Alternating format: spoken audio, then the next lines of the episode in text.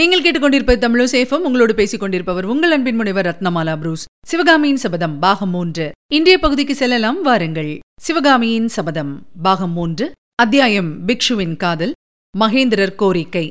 மாமல்லர் பரஞ்சோதி முதலியவர்கள் காஞ்சிக்கு திரும்பி வந்தபோது மகேந்திர பல்லவரின் தேக நிலை முன்னைவிட மோசமாகி இருந்தது. அவர்கள் சிவகாமியை அழைத்து வரவில்லை என்று தெரிந்த பிற்பாடு அவருடைய உடம்பு நலிவடைந்தது. திருவெண்காட்டு நமசிவாய வைத்தியர் எவ்வளவோ திறமையாக வைத்தியம் செய்தும் தேக நிலைமையில் அபிவிருத்தி ஏற்படவில்லை. மகேந்திர பல்லவர் ஒருநாள் தம் புதல்வர் மாமல்லரையும் மந்திரி மண்டலத்தாரையும் படைத்தலைவர்களையும் கோட்டத் தலைவர்களையும் அழைத்து வரச் செய்தார். படுக்கையில் படுத்தபடியே சுற்றிலும் சூழ்ந்து நின்றவர்களை சக்கரவர்த்தி பார்த்தார். எல்லாருடைய கண்களிலும் கண்ணீர் கசிந்திருப்பதையும் எல்லாருடைய முகத்திலும் பக்தி விசுவாசம் ததும்பிக் கொண்டிருப்பதையும் கவனித்தார். மகேந்திர பல்லவரின் பழைய சிம்ம கர்ஜனை குரலை கேட்டிருந்தவர்கள் இப்போது அவருடைய மெலிந்த ஈனஸ்வரமான குரலை கேட்டு திடுக்கிட்டார்கள். தங்களுடைய உணர்ச்சியை வெளிக்காட்டாமல் தடுத்துக் கொள்ள முயன்றார்கள். மகேந்திர பல்லவர் சொன்னார் நான் இந்த புகழ்பெற்ற பல்லவ சிம்மாசனத்தில் ஏறி இன்றைக்கு இருபத்தைந்து வருஷம் ஆகிறது இவ்வளவு காலமும் நீங்கள் காட்டிய பக்தியும் விசுவாசமும் இணையற்றவை. காஞ்சியின் புகழ் பாரத நாடெங்கும் ஓங்கி நின்ற காலத்தில் நீங்கள் என்னிடம் பக்தி விசுவாசத்துடன் நடந்து கொண்டீர்கள்.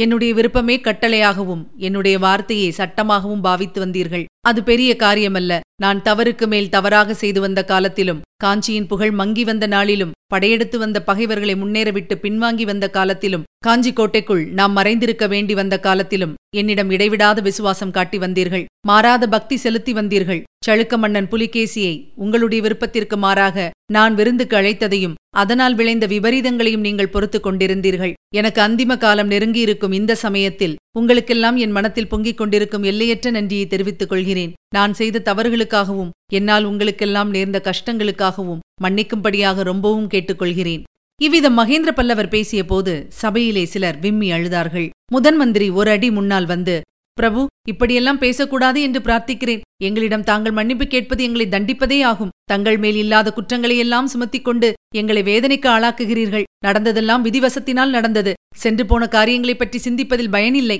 என்றார். மகேந்திர சக்கரவர்த்தி மேலும் கூறினார் சாரங்கதேவ பட்டரின் மொழிகள் என்னை மேலும் உங்களிடம் நன்றி கடன் பட்டவனாக செய்கின்றன. இன்று உங்களையெல்லாம் நான் அழைத்ததன் காரணத்தை சொல்கிறேன். என் வாழ்நாளின் இறுதி நெருங்கிவிட்டது. இன்னும் சில நாளைக்கெல்லாம் இந்த மெலிந்து நைந்த தேகத்திலிருந்து என் ஆவி பிரிந்து போய்விடும். என் அருமைக்குமார நரசிம்மன் வேத விதிப்படி இறந்து போன தந்தைக்கு செய்ய வேண்டிய உத்தர கிரியைகளைச் செய்வான். என்று சக்கரவர்த்தி சொன்னபோது மாமல்லர் தாங்க முடியாது துக்கமும் ஆத்திரமும் பொங்க அப்பா அப்பா என்று அலறினார். மகேந்திர பல்லவர் அருகில் நின்ற மகனை அன்புடன் தழுவிக்கொண்டு உச்சி முகந்து குழந்தாய் நான் சொல்ல வேண்டியதை சொல்லித்தான் ஆக வேண்டும். உனக்கு கேட்பதற்கு கஷ்டமாயிருந்தால் சற்று வெளியே போயிருந்துவிட்டு அப்புறம் வா என்றார். ஆனால் அவ்விதம் மாமல்லர் வெளியேறவில்லை. மறுபடியும் மந்திரி பிரதானிகளை பார்த்து சக்கரவர்த்தி கூறினார் என் அருமை மகன் எனக்குரிய உத்தரக்கிரியைகளை செய்வான். நீங்களும் காலம் சென்ற சக்கரவர்த்திக்குரிய மரியாதைகளை செய்வீர்கள். ஆனால் இதனாலெல்லாம் என் ஆத்மா சாந்தி அடையவே அடையாது. இப்போது நான் உங்களிடம் கேட்டுக்கொள்ளப் போகும் கோரிக்கையை நிறைவேற்றி வைத்தால் என் ஆத்மா சாந்தி அடையும். இல்லாவிட்டால் சொர்க்கத்திலே இருந்தாலும் என் ஆவி நிம்மதி அடையாது. பிரபு சொல்லுங்கள். தங்களுடைய ஆக்ஞை எதுவானாலும் அதை நிறைவேற்றி வைப்பதாக இங்குள்ளவர் அனைவரும் சபதம் செய்ய ஆயத்தமாயிருக்கிறோம் என்று முதலமைச்சர் கூறினார்.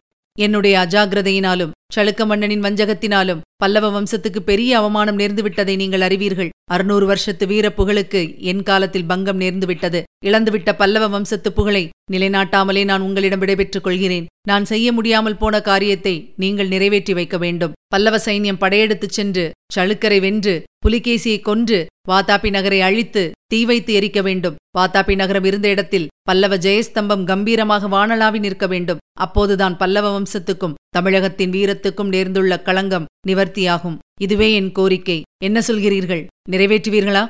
நிறைவேற்றுகிறோம் நிறைவேற்றுகிறோம் என்று ஏக காலத்தில் பல குரல்கள் ஒலித்தன.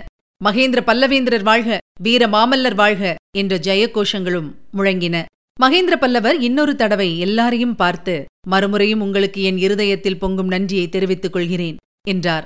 அப்போது முதலமைச்சர் பிரபு ஒரு விஷயம். தங்கள் கோரிக்கையை வெளியிட்ட போது இங்குள்ள நாங்கள் அனைவரும் அதை நிறைவேற்றி வைப்பதாக ஒப்புக்கொண்டு கோஷித்தோம். ஆனால் முக்கியமாக தங்கள் கோரிக்கையை நிறைவேற்றி வைக்க வேண்டிய இருவரும் சும்மா இருந்தார்கள்.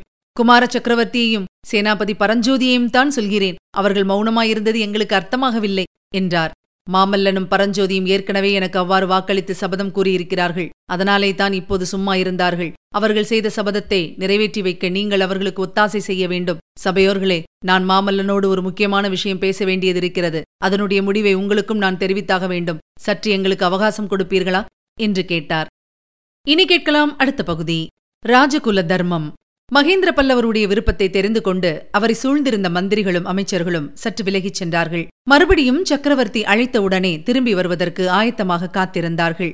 சக்கரவர்த்திக்கு சமீபமாக மாமல்லரும் அவர்களுக்கு சற்று தூரத்தில் பரஞ்சோதியும் வணக்கத்துடன் நின்றார்கள். மகேந்திர பல்லவர் படுத்திருந்த மண்டபத்துக்கு ஒரு பக்கத்தில் அந்த புறத்தின் வாசல் இருந்தது. மகேந்திர பல்லவர் அங்கே திரும்பி நோக்கியதும் தாதி ஒருத்தி ஓடி வந்தாள்.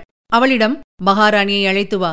என்று பல்லவ வேந்தர் ஆக்ஞாபித்தார். பின்னர் மாமல்லரை பார்த்து குழந்தாய் நான் கண்மூடுவதற்குள் இரண்டு காரியங்களை நிறைவேற்ற வேண்டும் என்று தீர்மானித்திருந்தேன். அதில் ஒன்று நிறைவேறிவிட்டது. சிவகாமியின் சபதத்தை பூர்த்தி செய்து அவளை வாத்தாப்பியில் இருந்து நீ அழைத்து வரும் விஷயத்தில் நமது மந்திரி பிரதானிகளால் ஏதேனும் தடை நேராதிருக்கும் பொருட்டு அவர்களிடம் உன் முன்னிலையில் வாக்குறுதி பெற்றுக் கொண்டேன். வாக்குறுதியிலிருந்து அவர்கள் பிறழ மாட்டார்கள் வாத்தாப்பி படையெடுப்புக்கு உனக்கு பூரண பக்கபலம் அளிப்பார்கள் என்றார். மாமல்லர் மறுமொழி எதுவும் சொல்லவில்லை. மகனே நான் செய்ய விரும்பும் இரண்டாவது காரியம் உன்னை பொறுத்திருக்கின்றது. நீதான் அதை நிறைவேற்றித் தர வேண்டும். மரணத்தை எதிர்பார்க்கும் சக்கரவர்த்தியின் கோரிக்கையை மந்திரி பிரதானிகள் உடனே ஒப்புக்கொண்டார்கள். என் அருமை புதல்வனாகிய நீயும் என் அந்திம கால வேண்டுகோளை நிறைவேற்றித் தருவாய் அல்லவா என்றார் மகேந்திரர். அப்பா என்ன வேண்டுமானாலும் எனக்கு கட்டளையிடுங்கள். நிறைவேற்றுகிறேன். கோரிக்கை வேண்டுகோள் என்று மட்டும் சொல்லாதீர்கள் என்றார் மாமல்லர். குமாரா இந்த பெரிய சாம்ராஜ்யத்தை நிர்வகிக்கும் பொறுப்பு கூடிய சீக்கிரம் உன் தலையில் சேரப்போகிறது. ஆயிரம் ஆண்டுகளாக புகழ்பெற்ற காஞ்சி மாநகரின் சிம்மாசனத்தில் நீ வீட்டிருக்கும் காலம் நெருங்கி வந்திருக்கிறது. அப்பா இவ்விதமெல்லாம் தாங்கள் பேசுவதானால் நான் இங்கிருந்து போய்விட விரும்புகிறேன். எனக்கு சிம்மாசனமும் வேண்டாம் சாம்ராஜ்யமும் வேண்டாம். தாங்கள்தான் எனக்கு வேண்டும். நெடுங்காலம் தாங்கள் திடகாத்திரமாக வாழ வேண்டும். மாமல்லா நம்முடைய கண்களை நாமே மூடிக்கொண்டு எதிரே உள்ளதை பார்க்காமல் இருப்பதில் பயனில்லை. இனி நெடுங்காலம் நான் ஜீவித்திருக்கப் போவதில்லை. சாம்ராஜ்ய பாரத்தை இனிமேல் என்னால் ஒரு நிமிஷமும் தாங்க முடியாது. அந்த பொறுப்பை நீதான் வகித்தாக வேண்டும். பொறுப்பு வகிக்க மாட்டேன் என்று நான் சொல்லவில்லையே. காஞ்சி சிம்மாசனத்தில் தாங்கள் இருந்து கொண்டு எனக்கு கட்டளையிடுங்கள். நான் நிறைவேற்றாவிடில் கேளுங்கள். நல்லது மகனே இந்த பல்லவ சாம்ராஜ்யத்தின் பொறுப்பை நிர்வகிப்பதற்கு தகுதி பெற வேண்டுமானால் அதற்கு முக்கியமான ஒரு நிபந்தனை இருக்கிறது. அதை நீ பூர்த்தி செய்தாக வேண்டும். நிபந்தனையை சொல்லுங்கள் அப்பா. என்றார் மாமல்லர். அவருடைய உள்ளத்தில் ஏதோ ஒருவித வேதனை உண்டாயிற்று. குழந்தாய் வளைத்து பேசுவதில் என்ன பயன்? நீ எனக்கு ஒரே மகன். வாழையடி வாழையாக வந்த பல்லவ வம்சம் உன்னோடு முடிவடைந்து விடக்கூடாது. காஞ்சி சிம்மாசனத்தில் ஏற தகுதி பெறுவதற்கு நீ கல்யாணம் செய்து கொள்ள வேண்டும். மாமல்லா பாண்டிய ராஜகுமாரியை மணந்து கொள். நான் கண்ணை மூடுவதற்குள்ளே நீ இல்லறம் மேற்கொண்டு நான் பார்த்துவிட வேண்டும். இல்லாவிட்டால் என் மனம் நிம்மதி அடையாது. என் நெஞ்சு வேகாது என்றார் சக்கரவர்த்தி. மேற்படி மொழிகள் மாமல்லரின் இருதய வேதனையை பன்மடங்கு அதிகமாக்கின. அவருடைய நெஞ்சில் ஈட்டியால் குத்தியிருந்தால் கூட அத்தனை துன்பம் உண்டாகியிராது சற்று மௌனமாய் நின்றுவிட்டு அப்பா ஏன் இப்படி என்னை சோதனை செய்கிறீர்கள்? என் மனோநிலை உங்களுக்கு தெரியாதா? சிவகாமியின் மேல் நான் அழியாத காதல் கொண்டிருப்பதை அறிவீர்களா? ஒரு பெண்ணிடம் மனம் சென்ற பிறகு இன்னொரு பெண்ணை எப்படி மணப்பேன்? அப்படி செய்வது மூன்று பேருடைய வாழ்க்கையையும் பாழாக்குவதாகாதா? இத்தகைய காரியத்தை செய்யும்படி எனக்கு கட்டளையிடுகிறீர்களா? என்று மாமல்லர் கேட்டார். அவருடைய வார்த்தை ஒவ்வொன்றும் இருதயத்தின் அடிவாரத்திலிருந்து நெஞ்சின் ரத்தம் தோய்ந்து வெளிவந்தது. மகேந்திர பல்லவர் குமாரனை அன்புடனும் ஆதரவுடனும் தடவிக் கொடுத்தார். பிறகு கனிவு ததும்பும் குரலில் கூறினார். ஆம் நரசிம்மா அப்படிப்பட்ட காரியத்தை செய்யும்படிதான் சொல்கிறேன். அந்த காரியத்தின் தன்மையை நன்கு அறிந்து சொல்கிறேன். கேள் மாமல்லா இந்த உலகத்தில் சாதாரண மனிதர்களுக்கு தர்மம் வேறு ராஜகுலத்தில் பிறந்தவர்களுக்கு தர்மம் வேறு. சாதாரண ஜனங்கள் தங்களுடைய சொந்த சுகதுக்கங்களை உத்தேசித்து காரியம் செய்யலாம். ஆனால் ராஜகுலத்தில் பிறந்தவர்கள் அவ்வாறு செய்வதற்கில்லை. தங்கள் சுகதுக்கங்களை அவர்கள் மறந்துவிட வேண்டும். ராஜ்யத்தின் நன்மையை கருதியே ராஜகுலத்தினர் தங்கள் சொந்த காரியங்களையும் வகுத்துக் கொள்ள வேண்டும். மாமல்லா யோசித்துப்பார் சிவகாமியை நீ மணந்து கொள்வது இனிமேல் சாத்தியமா? வாத்தாப்பிக்கு நீ படையெடுத்துப் போவது இன்றோ நாளையோ நடக்கக்கூடிய காரியமா? வருஷக்கணக்கில் ஆயத்தம் செய்ய வேண்டியிருக்கும். அப்புறம் யுத்தம் எத்தனை காலம் நடக்குமோ? யார் சொல்ல முடியும்? அத்தனை நாளும் நீ கல்யாணம் செய்து கொள்ளாமல் இருப்பாயா? அதற்கும் பல்லவ நாட்டு பிரஜைகள் சம்மதிப்பார்களா? மாமல்லர் பெருமூச்சு விட்டார். சிவகாமியின் மீது அவருக்கு சொல்ல முடியாத கோபம் வந்தது. அந்த பாதகி தன்னுடன் புறப்பட்டு வர மறுத்ததனால்தானே இப்போது இந்த தர்ம சங்கடம் தனக்கு நேரிட்டிருக்கிறது? அவருடைய உள்ளப்போக்கை அறிந்து கொண்ட மகேந்திர பல்லவர் குமாரா ராஜகுலத்தினர் தங்களுடைய சுகதுக்கங்களை பாராமல் ராஜ்யத்துக்காகவே எல்லா காரியங்களும் செய்தாக வேண்டும் என்று உனக்கு சொன்னேன் அல்லவா? அதை நானே என் வாழ்க்கையில் அனுசரித்து வந்திருக்கிறேன். இப்போது கூட ராஜ்யத்தின் நன்மைக்காக ஒரு பயங்கரமான காரியத்தை செய்வதற்கு மனம் துணிந்திருந்தேன். அந்த பயங்கரமான காரியம் என்ன தெரியுமா? என்று மகேந்திர பல்லவர் நிறுத்தினார். மாமல்லர் ஒன்றும் புரியாதவராய் தாயாரையும் தந்தையையும் மாறி மாறி பார்த்தார். ஆம் குமாரா இந்த வயதில் உன் தாயாருக்கு இன்னொரு சக்களத்தியை அளிப்பதென்று தீர்மானித்திருந்தேன். நீ வாத்தாப்பியிலிருந்து சிவகாமியை இப்போது அழைத்து வந்திருந்தால் அவளை நானே மணந்து கொள்வதென்று முடிவு செய்திருந்தேன் என்றதும் மாமல்லர் அப்பா என்று அலறினார்.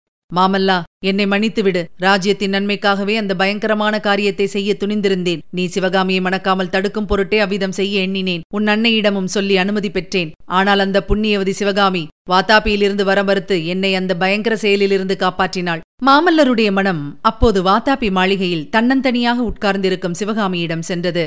ஆ அவள் நம்முடன் புறப்பட்டு வர மறுத்தது எவ்வளவு நல்லதாயிற்று?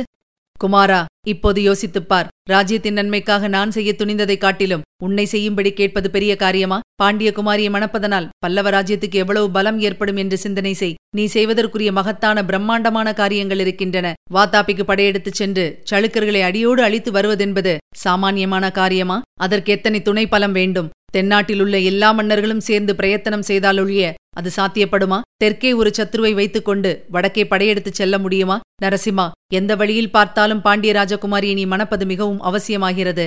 இவ்விதம் இடைவிடாமல் பேசிய காரணத்தினால் மகேந்திர பல்லவர் பெருமூச்சு வாங்கினார். அவருடைய கஷ்டத்தை பார்த்த புவன மகாதேவி பிரபு இவ்வளவு நேரம் பேசலாமா? வைத்தியர் அதிகம் பேசக்கூடாது என்று கட்டளையிட்டிருக்கிறாரே என்று சொல்லிவிட்டு மாமல்லரை பார்த்து குழந்தாய் உன் தந்தையை என்றாள். அன்னை மேலே பேசுவதற்கு மாமல்லர் இடம் கொடுக்கவில்லை. அப்பா தாங்கள் அதிகமாக பேச வேண்டாம். பாண்டிய குமாரியை நான் மணந்து கொள்கிறேன் என்று பல்லை கடித்துக் கொண்டு சொன்னார். மகேந்திர சக்கரவர்த்தியின் முகம் மலர்ந்தது. புவன மகாதேவியோ தன் கண்களில் துளித்த கண்ணீரை மறைக்க வேறு பக்கம் திரும்பினாள். மகேந்திர பல்லவர் சமிக்ஞை காட்டியதும் தளபதி பரஞ்சோதியும் மற்ற மந்திரி பிரதானிகளும் அருகில் வந்தார்கள். தலைவர்களே அதிக நேரம் உங்களை காக்க வைத்து விட்டேன் அவ்வளவுக்கு அவ்வளவு உங்களுக்கு குதூகலம் தரும் செய்தியை தெரிவிக்கப் போகிறேன். குமார சக்கரவர்த்திக்கும் பாண்டிய ராஜகுமாரிக்கும் கல்யாணம் நிச்சயமாகியிருக்கிறது. அதே பந்தலில் அதே முகூர்த்தத்தில் சேனாதிபதி பரஞ்சோதிக்கும் திருமணம் நடைபெறுகிறது. என்று மகேந்திர பல்லவர் கூறியதும் கேட்டவர்கள் அவ்வளவு பேரும் ஒரே குரலாக வீர மாமல்லர் வாழ்க சேனாதிபதி பரஞ்சோதி வாழ்க என்று கோஷித்தார்கள். இதுவரை நீங்கள் கேட்டது சிவகாமியின் சபதம் பாகம் மூன்று. வழங்கியவர் உங்கள் அன்பின் முனைவர் ரத்னமாலா புரூஸ். இத்துடன் சிவகாமியின் சபதம் பாகம் மூன்று நிறைவு பெறுகிறது. மீண்டும் நான்காம் பாகத்தில் சந்திப்போம். தொடர்ந்து கேளுங்கள் நண்பர்களிடமும் பகிருங்கள். மறவாமல் சப்ஸ்கிரைப் செய்ய சொல்லுங்கள். அவர்களும் தேன் தமிழ் சுவை பருகட்டும். மீண்டும் அடுத்த பாகத்தில் சந்திப்போம். இணைந்திருங்கள் மகிழ்ந்திருங்கள்.